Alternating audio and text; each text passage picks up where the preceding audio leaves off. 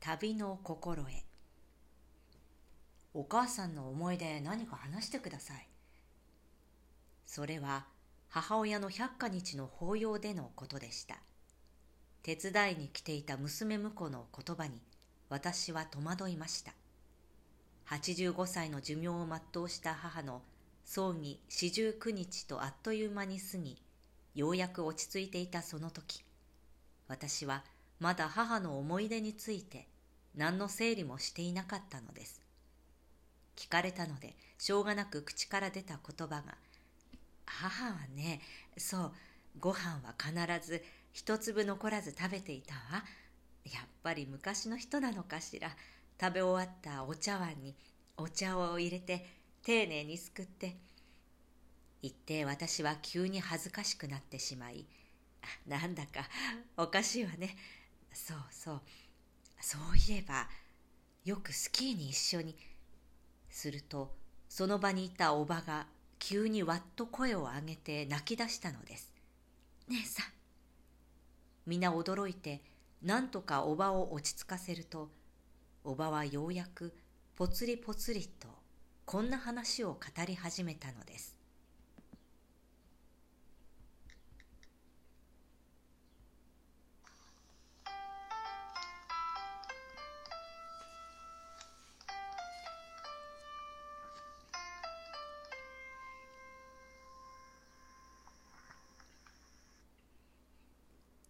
昭和10年早春の上野駅。国鉄のホームに20人ばかりの一団が列車を待っています。それでは皆さん、えー、皆さん注目。これから高輪町内会青年スキー愛好会は軽井沢に向けて出発します。ではいつもの旅の心得を。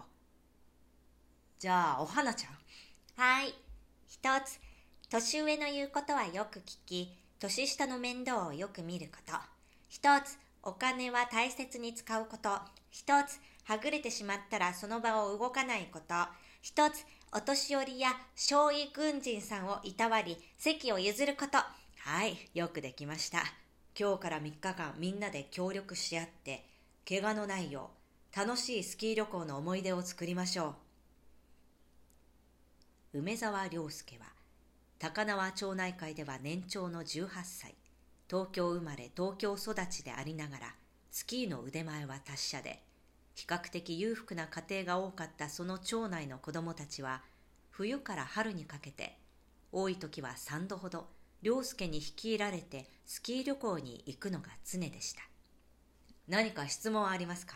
あそれから万が一の事故火事に備えた避難訓練着いたら現地でもう一度行う予定です。えー、もう10回も放課後に訓練したのに、まだするんですか？